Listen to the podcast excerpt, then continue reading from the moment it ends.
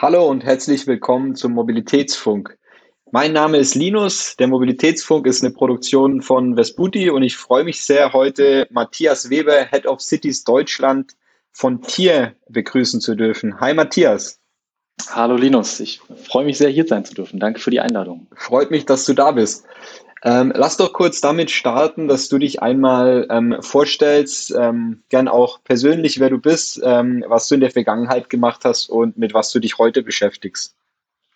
Sehr gerne, ja. Ich bin Matthias, jetzt seit ähm, Mai bei Tier Head of Cities für Deutschland, ähm, habe ganz früher mal Maschinenbau studiert und bin dann über verschiedene Umwege immer mit Mobilitätsbezug. Ich war mal bei der Deutschen Bahn, mal bei einem bei einem Wettbewerber und bin dann bei Tier gelandet im April 2019. Zunächst als äh, City Manager, habe dort gemeinsam eben mit, mit dem Team äh, des E-Scooter Sharing in Bochum und im Ruhrgebiet mit aufgebaut und gestartet, weil ich auch im Ruhrgebiet wohne. Ich äh, begrüße euch heute hier aus Oberhausen und ja, habe dann eben den, den Weg so ein bisschen weitergemacht bei Tier und bin jetzt eben als Head of Cities gemeinsam mit dem Team deutschlandweit zuständig, ähm, ja, als erster Ansprechpartner für die Städte, ähm, ein offenes Ohr zu haben für die Sorgen und Wünsche der Städte, aber eben auch natürlich ähm, mit den Städten darüber zu sprechen, wie wir uns ein gutes Konzept, ähm, gute Regularien vorstellen für Mikromobilitätssharing.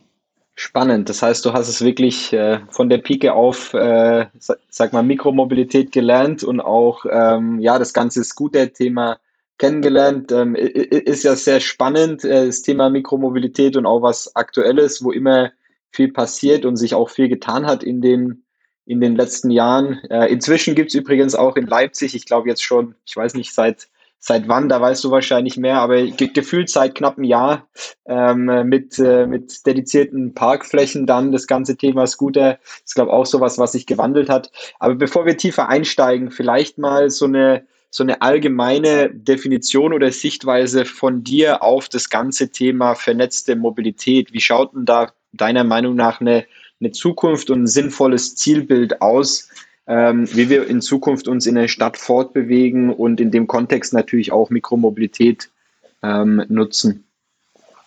Also ich glaube, so ein ideales Zielbild ist wirklich, dass Menschen sich völlig intermodal von A nach B bewegen und einfach ganz selbstverständlich für den gerade akuten Nutzungsfall die passende Modalität zur Verfügung haben, nutzen und umsteigen und dann am Ende an ihrem Ziel ankommen und vielleicht gar nicht mehr so genau wissen, Mensch, oder gar keine bewusste Entscheidung mehr da war, ähm, wie bin ich denn jetzt heute von A nach B gekommen, sondern weil es einfach irgendwie so ein natürlicher Fluss ist.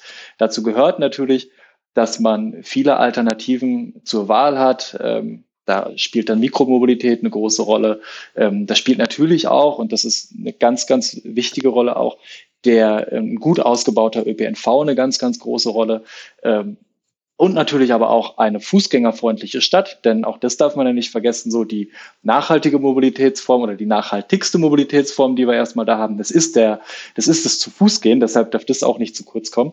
Und ähm, wenn wir das dann hinbekommen, dass wenn ich von A nach B möchte und ich dann vielleicht in, in einer Handy-App nur mein Ziel angebe, und dann wird mir direkt vorgeschlagen, Mensch, nimm doch den E-Scooter zur S-Bahn-Haltestelle, dann fährst du ähm, drei, vier Stationen mit der S-Bahn und dort steht dann das Fahrrad bereit, mit dem man dann ins Büro fahren kann. Ähm, und ich muss nicht dafür nochmal drei unterschiedliche Tickets buchen quasi und habe drei Zahlungsvorgänge und habe vielleicht drei Apps, wo ich jeweils meine Zahlungs... Ähm, Informationen hinterlegen muss, ähm, sondern ich habe alles gebündelt in einem und das macht es dann so einfach und so fließend. Ich glaube, das ist so ein, so ein Zielbild und ähm, das ist auch das, was uns ganz viele Kunden auch widerspiegeln, dass sie sich das wünschen. Mhm. Das ist ein, glaube glaub, ein gutes Zielbild, kann ich zustimmen. Das wäre auch, was ich mir wünschen würde. Wenn du jetzt die, sag mal, die Top zwei Herausforderungen nennen müsstest, dass man dorthin kommt, äh, welche wären das? Also ich glaube, ähm, ganz, ganz über, ganz groß über allem steht immer noch eine sehr, sehr starke Autofokussierung, ähm, die es einfach überall gibt. Also allein wenn wir uns halt erstmal anschauen in den Städten in Deutschland, wie viel Platz dort Autos erstmal einfach so gegeben wird. Das wird gar nicht mehr hinterfragt. Das ist halt einfach so. Ähm, in vielen Städten stehen, kommen auf jeden Einwohner kommt ein halbes Auto. So. Und das ist, ähm, das, das ist ja wirklich absurd, wenn man das mal zusammenrechnet, wie viel Fläche dabei drauf geht. Mhm. Ähm, ich glaube, das ist erstmal ähm, ganz, ganz wichtig, dass wir, dass wir begreifen, wenn wir eine, wenn wir eine andere Form der Mobilität wollen, ähm, dann brauchen diese Mobilitätsformen auch Platz. Der öffentliche Raum allerdings, der ist ganz doll beschränkt. Und ähm, meiner Auffassung nach kann dieser Platz, den alternative Mobilitätsformen einfach auch benötigen, der kann eigentlich nur vom privaten Pkw genommen werden. Ähm, weil wir dürfen nicht daran gehen, ähm, irgendwie jetzt die, die Fußwege auch noch ähm, irgendwie noch, noch schmaler oder noch mehr zu beschränken, ähm, sondern wenn wir Platz schaffen wollen für alternative Mobilitätsformen, dann muss das vom Auto kommen. Und das ist, glaube ich, so der allererste, die allererste große Herausforderung. Ich habe da immer so eine, so eine, so eine kleine Anekdote auch aus dem Ruhrgebiet, um mal so zu veranschaulichen, wie, wie herausfordernd sowas ist. Ähm, in einer Ruhrgebietstadt wurde vor einem Jahr ungefähr wurde dort eine, eine Mobilitätsstation eingerichtet. Und das ist eigentlich ein super wichtiges Kernelement ja von einer vernetzten Mobilität. Wirklich an einer zentralen U-Bahn-Station wurde ähm, Bikesharing eingerichtet, dort wurden Flächen eingerichtet für E-Scooter und dort wurden Flächen eingerichtet, ähm, dort wurden quasi ähm, Parkplätze umgewandelt und reserviert nur für Parksharing-Autos. Mhm. Und die Reaktion war, dass man einen Tag später in der Zeitung lesen konnte, weil dann auch die Anwohner so befragt wurden, was sie denn davon halten. Und da war die Reaktion, dass dann halt wirklich auch jemand gesagt hat, ja, dann muss ich jetzt halt auf dem Bürgersteig parken, wenn mir hier die Parkplätze weggenommen werden. So, also das ist, ähm, das, das ist so teilweise die, die Basis, wo man quasi anfangen muss zu arbeiten. Und ähm, da muss man aber ran, wenn wir die Abhängigkeit vom privaten Pkw auflösen wollen. Ähm, mhm. Und eine andere ganz große Herausforderung ist natürlich auch ähm, das hinzubekommen, dass äh, Mikromobilität auch wirklich als der große Mehrwert wahrgenommen wird. Also das ist, glaube ich, eine ganz wichtige Frage, die, wie wird Mikromobilität auch wahrgenommen? Ähm, wird es als Mehrwert wahrgenommen oder wird es als Hindernis wahrgenommen? Und wir sind immer noch sehr häufig auch in der Situation, dass man sich nur die negativen Aspekte betrachtet, dass man nur drauf schaut und immer nur darauf reagiert, Mensch, da steht jetzt schon wieder ein E-Scooter quer, ähm, da liegt jetzt schon wieder irgendwie ein Fahrrad im Weg. Ähm, und das ist problematisch, überhaupt gar keine Frage. Das ist, ähm, das ist eine, eine große Schwierigkeit, an die man auch ran muss. Aber ähm, Mikromobilität kann einfach einen großen Mehrwert leisten oder leistet es auch jetzt schon. Ähm, es gibt E-Scooter-Sharing in Deutschland seit gerade mal etwas mehr als drei Jahren und schon jetzt ersetzt nach einer ähm, Studie, Einmal zur Transparenz. Die Studie haben wir gemeinsam mit einem Partner durchgeführt an unseren Kunden. Das ist, glaube ich, immer ganz wichtig. Aber diese Studie hat ergeben, dass schon jetzt ähm, E-Scooter, ähm, E-Scooter-Fahrten oder 16 Prozent der E-Scooter-Fahrten ersetzen eine Fahrt mit einem Auto. Das umschließt ähm, ein privates Auto, ein Taxi oder auch ein, ein Carsharing. Und das nach gerade mal drei Jahren. Schaffen wir es also schon ungefähr ein Sechstel ähm, an Autofahrten zu ersetzen. Das ist doch der Wahnsinn. So, ne? Das ist doch wirklich ähm, auch mal ein, ein, Punkt, wo man sagen kann, Mensch, ähm, das geht offensichtlich in die richtige Richtung und Mikromobilität kann offensichtlich ein Hebel sein. Und das ist noch, ähm, glaube ich, eine zweite sehr wichtige Herausforderung, das einfach auch deutlich zu machen, immer wieder hervorzuheben, dass dieser Hebel einfach da sein kann, damit wirklich auch der, der Mehrwert und der Benefit, den Mikromobilität den Städten leisten kann, auch gesehen wird und auch genutzt wird von den Städten. Mhm. Das ist, glaube ich, direkt eine, eine, eine spannende, spannende Anschlussfrage mehr oder weniger, die du, die du selber aufgeworfen hast, und zwar das Thema genutzt von den Städten. Ähm, da vielleicht ganz konkret, ich meine, ich glaube, wir kennen alle die, die Negativüberschriften mit irgendwie, die du gerade schon genannt hattest. Ähm, es gibt aber sicherlich auch dann die Anwendungsfälle, wo tatsächlich dann auch was, was ein innovatives Konzept getestet wird mit anderen ähm, Mobilitätsanbietern oder auch Verkehrsbetrieben in, in, in, Städten und da dann auch wirklich diese Vernetzung und das, das eine, die eine Fortbewegungs, das eine Fortbewegungsmittel ergänzt das andere Fortbewegungsmittel ähm, wirklich, wirklich vernetzt. Ähm, kannst du da Beispiele nennen, wo ihr was, was Innovatives testet und auch diese Vernetzung lebt mit dem lokalen Anbieter oder mit anderen Anbietern?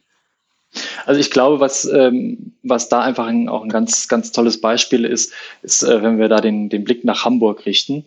Dort hat die, die Hochbahn einen, einen Piloten gemeinsam mit, mit E-Scootern, mit einem E-Scooter-Anbietern und mit uns ähm, durchgeführt, um auch so ein bisschen die Außenbezirke von Hamburg auch anzusch äh, ja, anzuschließen und zu schauen, was passiert denn da. Und ähm, das Ergebnis davon war, dass tatsächlich 55 Prozent, also die, die E-Scooter-Nutzer wurden im Nachgang auch befragt und ähm, 55 Prozent gaben dann da an bei diesem Projekt im in Hamburg, dass sie E-Scooter wirklich auf der letzten und ersten Meile nutzen, dass sie also ähm, das wirklich als Anschlussfahrt oder als Zubringer zur Hochbahn in diesem Fall genutzt haben. Mhm. Und ähm, bei einer Umfrage bei der, bei, der, bei der gleichen Studie kam auch heraus, dass E-Scooter-Nutzer ähm, zu äh, 37 Prozent von den E-Scooter-Nutzern auch täglich den ÖPNV benutzen. Und auch das zeigt ja, dass diese, diese Vernetzung auf der, auf der individuellen Ebene, die, die Menschen, die machen das schon längst. Die, die vernetzen einfach die unterschiedlichen äh, Modalitätsformen schon und die nutzen das schon. Äh, wir versuchen das auch in, in Münster und Dortmund zum Beispiel auch noch weiter zu stärken, indem wir dort mal testen, ähm, was passiert denn, wenn wir da mal so versuchen, so einen Schritt in Richtung Tarifintegration zu gehen. Da haben wir jetzt, ähm, indem wir das mal ausprobieren, dass jemand, der eine, ein Monatsabo hat, keine Entsperrgebühr mehr bezahlt für die E-Scooter, um einfach ähm, die, ja, die Verknüpfung noch einfacher und noch fließender auch zu machen. Und das sind, glaube ich, ähm, erste, erste Punkte, wo man sieht, dass, ähm, dass da auch Stück für Stück auch äh, zusammenwächst, was auch zusammengehört. Ähm, denn für uns ist ganz klar, Mobilitätswende, der E-Scooter oder Mikromobilität alleine wird nicht die Mobilitätswende schaffen. So, das funktioniert nur in einem starken Verbund mit dem ÖPNV gemeinsam. Ähm, was fällt mir auch gerade ein, was auch noch total spannend war, mal in Essen zum Beispiel, gemeinsam mit der Ruhrbahn, haben wir mal uns angeschaut, was passiert denn eigentlich, wenn wir E-Scooter gezielt in einen Stadtteil rund um eine Endhaltestelle stellen. Ähm, und wir, wir sehen einfach, dass dadurch die, die Reichweite der Endhaltestelle ähm, sich vergrößert. Leute, die vorher einfach den kompletten Weg dann direkt mit dem Auto gefahren wären oder gefahren sind, nutzen jetzt natürlich nicht jeden Tag, aber allein wenn sie es mal machen, ist es ja schon ein Schritt in die richtige Richtung, nutzen dann mal wirklich den E-Scooter als Zubringer zur Endhaltestelle und fahren dann mit der, mit der U-Bahn weiter. Und ich glaube, das sind, das sind Konzepte, ähm, und Ideen, die man noch viel häufiger und noch viel mehr auch anwenden kann und ausprobieren kann. Wichtig dabei ist aber natürlich, dass Städte auch beginnen, ähm, das ganze Thema nicht nur aus einer rein ordnungspolitischen ähm, Brille zu betrachten, sondern ähm, aus einer gestalterischen Sicht, dass auch ähm, Verkehrsplaner sich dem Thema annehmen, dass man wirklich auch versucht, äh, dass man auch wirklich einfach sagt, Mensch, wir haben diese E-Scooter, wir haben diese Mikromobilitäts Angebote in der Stadt. Die sind auch gekommen, um zu bleiben. Das ist nicht so wie vor vier, fünf Jahren, als plötzlich diese ähm, stationslosen Fahrräder da waren und nach wenigen Monaten auch wieder weg waren, ähm, sondern das, das ist jetzt wirklich ge geblieben, um zu, um zu, äh, gekommen, um zu bleiben. Und lass uns doch auch aus Stadtsicht versuchen, das in unseren Mobilitätsmix mit einzu, einzubeziehen und da den, den bestmöglichen Nutzen draus zu machen. Mhm. Ähm, und da findet aber, glaube ich, auch gerade so ein, so ein Wandel statt. Denn ähm, natürlich am Anfang, wenn man sich das noch immer so, so ein bisschen so vor Augen führt, wenn man jetzt so eine mittelgroße Stadt ist, so mit 200, 300.000 Einwohnern und plötzlich wird E-Scooter-Sharing zugelassen und plötzlich klopfen äh, fünf Unternehmen an, von denen man vorher vielleicht noch nie was gehört hat und alle wollen 500 E-Scooter ähm, auf die Straße bringen und dann hast du einfach von heute auf morgen zumindest die Vorstellung, oh Gott, oh Gott, übermorgen stehen hier 2500 E-Scooter in der Stadt. Was machen wir denn da bloß? Dass man da erstmal irgendwie tief durchatmen muss und vielleicht erstmal wirklich sagt, okay, wir grenzen das jetzt erstmal ein. Wir führen jetzt hier erstmal strenge Regeln ein und machen das erstmal eher so, ja, repressiv ähm, und äh, wirklich rein ordnungspolitisch, damit hier kein Chaos ausbricht in der Stadt. Ist, glaube ich, völlig nachvollziehbar. Mittlerweile haben sich aber, ähm, glaube ich, einige, einige Unternehmen bewährt. Städte wissen auch, ähm, welche Anbieter sind, sind verlässlich, wo geht jemand wirklich ans Telefon, wenn ich anrufe, wo wird schnell reagiert auf die Beschwerden und dementsprechend findet da auch einfach ein sehr spannender Wandel statt, dass das immer mehr auch wirklich gestalterisch mit involviert wird in die Verkehrsplanung. Mhm. Mal nochmal kurz ein, ein, ein Sprung zurück, nur um das nochmal ähm, ganz zu verstehen, und zwar die, die Partnerschaft in, ähm, in, in Dortmund und Münster oder beziehungsweise die, den, den Test, den ihr dort macht mit der, mit der Integration auch in den Tarif. Ähm, wie funktioniert das dann? Ist, buche ich da dann mein Ticket über die, ähm, über die App des lokalen ÖPNV-Betriebs und dann ähm, ist in der App direkt hinterlegt, dass ich aus dem ÖPNV komme und kann dann den Scooter öffnen, auch über diese App, ohne, ohne die Entsperrgebühr? Oder wie, wie, wie schaut das aus, so von, für, für mich als Nutzer, wenn ich es noch nie gemacht habe? Soweit, soweit sind wir da leider, leider noch nicht. Mhm. Ähm, das ist alles noch ein bisschen, ein bisschen manueller, ein bisschen händischer. Ähm, aber ähm, man kann uns schon, man kann unsere E-Scooter zum Beispiel in beiden Städten schon über den ähm, interaktiven Liniennetzplan finden. Ähm, mhm. das Buchen funktioniert allerdings über unsere App weiterhin.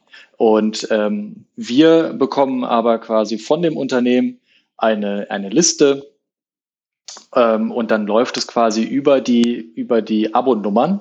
Mhm. Ähm, man hat ja eine, eine Abonummer, also wir kriegen da auch keine, keine Namen, keine Daten, wir kriegen einfach nur eine Nummer und auf Basis dieser Nummer ähm, erstellen wir dann wiederum individualisierte Gutscheine, die dann eben dazu führen, dass man, ähm, wenn man dann diesen Gutschein eingibt, dass man dann keine Entsperrgebühr mehr bezahlt.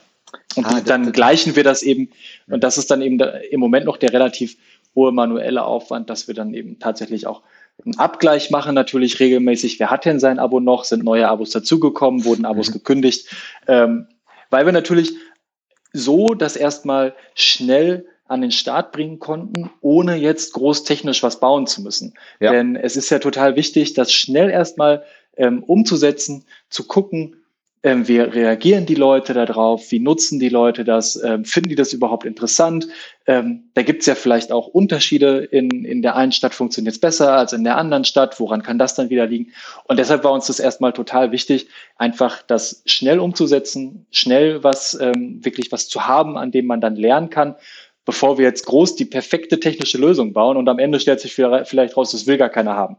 Nee, klar, es ist, es, ist, es ist auch der richtige Ansatz. Aber das heißt eigentlich für mich als ähm, Abonnent vom ÖPNV ist es dann ein, Zusatzbenefit, sage ich mal, dass ich halt weiß, okay, ich bin Abonnent des, oder Abonnentin und deswegen kann ich dann auch als Anschluss den ähm, den E-Scooter nutzen. Das heißt, es ist dann nicht auf, auf Fahrtbasis, dass man irgendwie Einzeltickets oder so ähm, den, den Scooter als Anschluss hat, sondern es ist wirklich für Abonnentinnen und Abonnenten genau. ein Zusatzservice, was ja dann komplett in die Richtung auch vernetzte Mobilität geht, dass ich mich frei entscheiden kann und dass das Ganze dann vernetzter und ähm, ja mit einer geringeren Hürde wird, dass man dann auch äh, umsteigt und da die, die Anschlussfahrt macht. Super genau. spannend. Dann ähm, wieder nach vorne, das zweite Thema, das du dann direkt noch angeschnitten hast, war auch so ein bisschen der Wandel. Ich meine, es ist eigentlich ganz spannend, wenn man im Bereich Mobilität unterwegs ist. Ähm, ist ja wirklich in den drei Jahren so viel passiert, dass es am Anfang wirklich losging von, ich sag mal, übertrieben, überfüllte Gehwege, wo ganz viele ähm, Scooter standen. Aber du hast natürlich recht, bei den Fahrrädern war es war, viel mehr und ähm, beziehungsweise von der Wahrnehmung her war es, war es viel mehr.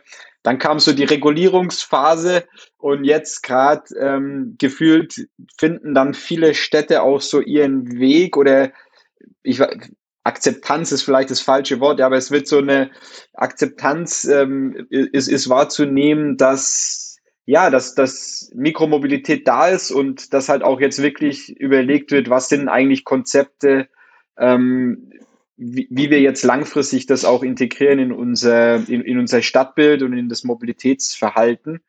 Ähm, und in dem, in der Bewegung, ich weiß nicht, ob das nur meine Wahrnehmung ist, aber ging es dann auch so ein bisschen von wirklich Free-Floating, die Scooter stehen überall hin zu, okay, man überlegt sich, wo sind Mobilitätsstationen, wo sind spez spezielle Parkplätze vielleicht auch für so, für so E-Scooter wie in Leipzig. Wo geht die Reise hin? Wie, wie schaut die Zukunft aus und wie, wie wird das Thema Mikromobilität dann in zwei, drei Jahren aussehen, deiner Meinung nach? Das ist natürlich ähm, super spannend, weil es auch wirklich in, in den unterschiedlichen Städten auch teilweise in, in ganz unterschiedliche Richtungen geht. Ähm, und auch ja die, die rechtliche Lage ja auch noch gar nicht endgültig geklärt ist, sage ich mal. Ne? Also das ist, ähm, ist jetzt, ähm, darf man, darf man Free Floating verbieten als Stadt? Da gab es jetzt eine Gerichtsentscheidung, nein, das darf man nicht. Darf man, äh, wobei das dann immer nur auf Landesebene erstmal ist. Ähm, also da sind, da ist, glaube ich, eine Menge Bewegung drin. Ähm, was, was wir als, als eine sehr gute Lösung betrachten, ist ähm, ja ein sogenanntes hybrides Modell dass man wirklich irgendwie hingeht und sagt, Mensch, im Stadtkern, im Stadtzentrum, ähm, wo die Bürgersteige eh schon viel benutzt sind, stark ausgelastet sind, dass man da wirklich sagt, wir richten feste Abstellzonen ein.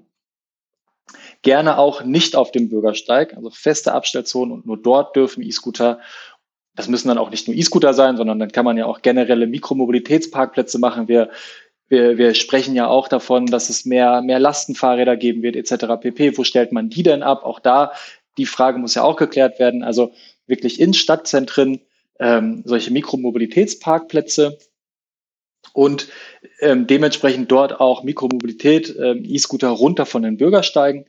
Ähm, die dürfen dann allerdings natürlich nicht zu weit auseinander liegen. Ähm, denn der große Vorteil, der große Hebel, den Mikromobilität hat, ist ja gerade die große Flexibilität. Und ähm, so eine durchschnittliche E-Scooter-Fahrt, die dauert so 10, 12, jetzt kommt hier die Sonne raus, dann vielleicht auch mal 20 Minuten. Ähm, für, für so eine Fahrt, da läuft man natürlich keine 10 Minuten erst zu einer, zu einer Station, um sich dann den E-Scooter zu nehmen. Ähm, deshalb wirklich ein flächendeckendes System von solchen Abstellplätzen, Gutes Beispiel ist, äh, ist da, denke ich, zum Beispiel München, mit, ähm, wo man einfach so Radien um solche Abstellflächen von, mit einem Radius von 150 Metern gelegt hat und dann wirklich da auch in der Altstadt ein flächendeckendes System ähm, etablieren möchte. Ich glaube, das ist genau der, der richtige Weg, genau der gute Weg. Und dann in den Außenbezirken, dass man dort eben auch wirklich das Free Floating weiter zulässt und, ähm, und auch etabliert, um eben dann wirklich die, ähm, aufgeräumte Bürgersteige mit der möglichst großen Flexibilität miteinander zu verknüpfen. Und ähm, ich glaube tatsächlich, dass der Großteil der Städte sich auch genau in die Richtung ähm, entwickeln wird. Ähm, Düsseldorf ist gerade dabei, ähm, rund um die Altstadt, ähm, entlang der Kö wurden dort jetzt schon einige Parkzonen eingerichtet. Ähm, München habe ich gerade erwähnt, Mülheim an der Ruhr im Ruhrgebiet geht in die Richtung. In Dortmund ähm, wird es ein solches hybrides Modell geben. Und ähm, ich glaube, dass man damit wirklich die, die Vorteile aus beiden Systemen, eben das, das aufgeräumte Stadtbild aus einer, aus festen Abstellzonen, ähm, eben mit der, der großen Flexibilität, die das Free Floating bringt, dass man da das Beste von beiden zusammenbringen kann. Mhm. Du hast gerade so schon angefangen, die, die sagen wir, die Sinnhaftigkeit von Free Floating und stationär so ein bisschen nach, wo befinde ich mich in der Stadt zu unterteilen. Kann man das auch tun nach, also es gibt ja auch, man, man kann Städte ja auch noch anders untergliedern, zum Beispiel nach Größe, wie viele Menschen wohnen dort oder auch nach, was ist für ein Fokus. Ich würde jetzt zum Beispiel sagen, okay, Frankfurt ist eher ein äh, geschäftliches, geschäftlicher Fokus und dafür hat man dann andere Städte, die beispielsweise so touristisch eher unterwegs sind. Gibt es da auch noch ähm, eine, Möglichkeit, dass man sagt, okay, stationär ist bei so Geschäftsstätten ähm, irgendwie sinnvoller, Free Floating ist im Tourismus vielleicht was Besseres, ähm, oder würdest du da nicht noch nach was anderem ähm, segmentieren? Also ich würde es ich würde gar nicht, also ich würde es primär danach, äh, ja, danach unterteilen, wie, wie ist der Platz vor Ort. Ähm, und es ist einfach so, dass es natürlich auch in der Stadt vielleicht auch mehrere, mehrere Zentren gibt. Ja, dann gibt es dann vielleicht eine, eine Altstadt und dann gibt es aber vielleicht auch noch ein, Geschäftszentrum, wo sich dann eben wirklich viele Banken etc. pp. Äh, tummeln und wo es dann auch immer schon sehr viel Verkehr und sehr schmale Bürgersteige gibt. Auch dort kann man natürlich überlegen, dann so ein verpflichtendes ähm, so ein System mit festen Abstellzonen zu etablieren. Ähm, ich würde es wirklich danach aufteilen, wo ist viel Verkehr und wenig Raum. Weil wir einfach, ähm, was, was uns einfach wirklich wichtig ist, wir wollen, wir wollen ja Mobilitätswende vorantreiben. Wir, wir haben den Claim uns gegeben, Change Mobility for Good. Und da gehört eben auch ganz doll dazu, nicht zum Mobilitätsblocker zu werden. Und wenn wir uns in einer, in einer Altstadt irgendwie befinden, wo es eh schon nur sehr schmale Bürgersteige gibt, dann passiert das eben ganz schnell. Und dann braucht es dafür eben auch andere Lösungen. Und eine Lösung ist dann eben wirklich zu sagen, okay, dann gehen wir runter von den Bürgersteigen und nehmen uns, nehmen uns sozusagen mal die, die Pkw-Parkplätze vor und schauen, dass wir da was, was umwandeln. Ja, man kann ja wahrscheinlich auf einen Pkw-Parkplatz, ich weiß nicht, ich würde jetzt einfach mal 10 bis 20 Scooter auf jeden Fall parken. Ähm, und genau. ähm, ja, da hätte man wieder so ein schönes Bild, wie man es ja kennt, mit Leuten im Auto und Leuten neben einem Bus des ÖPNVs und hätte wahrscheinlich einen sehr ähnlichen Effekt. Ähm, genau, genau. Das ist auch ganz, ganz häufig immer so, was mir so in den, in den Kopf kommt, wenn, äh, wenn ich von Städten höre oder mitbekomme, die dann wieder sagen, dass das E-Scooter-Chaos ja so groß ist und dann schaut man sich dann einmal an und dann gibt es in der Stadt mit 250.000 Einwohnern gibt es dann aber 100.000 Pkw und 750 E-Scooter und da, dann können, also dann können einfach die E-Scooter einfach nicht das große Problem sein, beziehungsweise wenn sie dann das Problem sind, dann liegt es an etwas anderem, beziehungsweise oder dann sind die E-Scooter einfach nur nur das Vehikel, das quasi ähm, das Symptom verdeutlicht, ja, nämlich den den sehr knappen und wie ich finde, auch nicht unbedingt gerecht verteilten öffentlichen Raum. Ja. Du bist, du bist ja für, für, für Deutschland zuständig beziehungsweise verantwortlich. Ich weiß nicht, hast du, tauschst du dich manchmal auch mit den ähm, Head of Cities anderer Länder aus und ähm, hast da vielleicht das ein oder andere Beispiel, wo du sagst, boah, da ist es ja irgendwie, ich weiß nicht, viel besser, viel oder, oder vielleicht auch nur anders. Also gerade im Hinblick auf, wie werden Scooter genutzt? Wie nehmen Städte und, ähm, und auch Verkehrsbetriebe E-Scooter wahr und kooperieren mit denen? Ähm, ich weiß nicht, wie da der Austausch ist und ob es dann, ob es da Beispiele gibt, äh, die du nennen kannst aus dem Ausland. Also ich finde immer wieder ein, ein ganz wunderbares Beispiel ist sicherlich Paris. Mhm. Wenn man sich, wenn man sich anschaut, was dort in den letzten Jahren alles getan wurde, um die Stadt ja letztendlich menschenfreundlicher zu machen. Und davon profitieren dann natürlich auch ähm, E-Scooter-Anbieter. Also und die Stadt Paris ist da auch sehr streng. Also es ist jetzt nicht so, dass man einfach nach Paris gehen, gehen konnte und einfach sagen konnte, so, wir sind jetzt hier, wir stellen jetzt hier unsere E-Scooter auf. Nein, es gab da eine Ausschreibung, dann gab es drei Anbieter, die gewonnen haben. Und wir haben uns natürlich sehr gefreut, dass wir einer davon sein dürfen. Und das, das Ganze ist eingebettet in ein, in ein riesengroßes Projekt zur Umgestaltung der Stadt, weg vom autozentrierten, wirklich hin zu einem, zu einer menschenfreundlichen Stadt mit dem, mit dem Ziel, alle Erledigungen, die man so im Alltag erledigen muss, ähm, mit 15 Minuten, also die, die berühmte 15 Minuten Stadt quasi mhm. dort auch, auch zu etablieren. Und ähm, ich finde das immer wieder sehr, sehr beeindruckend, ähm, wenn man sich das anschaut, was dort in relativ wenigen Jahren passiert ist, eben wenn der politische Wille da ist und man wirklich sagt, auch auch mal gegen Widerstände. Es ist ja nicht so, als hätten alle Pariser Hurra geschrien, als äh, Anne Hidalgo ähm, ihre, ihre Pläne vorgestellt hat. Aber wenn man eben eine, eine Vision hat und das dann auch umsetzt, was dann eben auch dabei, dabei rauskommen kann. Finde ich immer wieder extrem spannend, ja. Ich muss in Paris immer an den Moment denken, wo ich an so einem, ich weiß nicht, drei, vier, fünf äh, spurigen Kreisverkehr stand und mir den angeguckt habe und dort einfach gesehen habe, wie wirklich so ein Doppeldecker ähm, zusammen mit einem Lieferando E-Bike-Fahrer, einem Scooter-Fahrer und Autos und so weiter, alle einfach in dem, in dem Kreis sich bewegt haben und das alles dann auch so irgendwie wirklich sinnbildlich ineinander überfließt und irgendwie nichts passiert, aber man, äh, wenn man es nicht selber gemacht hat, dann denkt man sich so, okay, da muss jetzt sofort was passieren. Ähm, und das ist ganz schön zu sehen, wie, wie, wie das dann eigentlich wirklich bildlich zeigt. Guck mal, das ist alles Teil davon und das funktioniert alles auch zu, zusammen in so einem, in so was Komplexem wie so einem riesigen Kreisverkehr. ja, absolut. Super. Ähm, ja, dann kommen wir auch schon zum Ende der Folge. Ähm, ich danke dir für die, für die spannenden Einblicke. Ich bin auch sehr gespannt, wie sich die, die, die Städte dann weiterentwickeln und freue mich auch auf den Moment, wenn wir wirklich die, wir freuen mich jedes Mal, wenn wir einen weiteren Schritt in Richtung Vernetzung gehen und alles ähm, alles digitaler und einfacher zugänglich wird. Ähm, danke dir, Matthias. Sehr, sehr gerne. nochmal danke, dass ich hier sein durfte. Sehr gerne. Genau, dann kommen wir auch zum Ende, wie gesagt. Ich ähm, bedanke mich auch nochmal recht herzlich bei allen Zuhörerinnen und Zuhörern.